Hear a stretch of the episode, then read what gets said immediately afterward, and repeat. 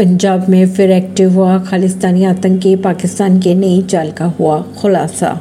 पाकिस्तान ने पंजाब में ड्रोन से खालिस्तान आतंकवाद को फिर से ज़िंदा करने के लिए तरन तारण को अपना नया रास्ता बना लिया है। अक्टूबर महीने की अगर बात की जाए तो इस महीने में केवल तरन तारण में चार बार ड्रोन पकड़े गए। इसका इस्तेमाल आतंकी ड्रग्स के कारोबार और देश विरोधी गतिविधियों में करते हैं। नई दिल्ली से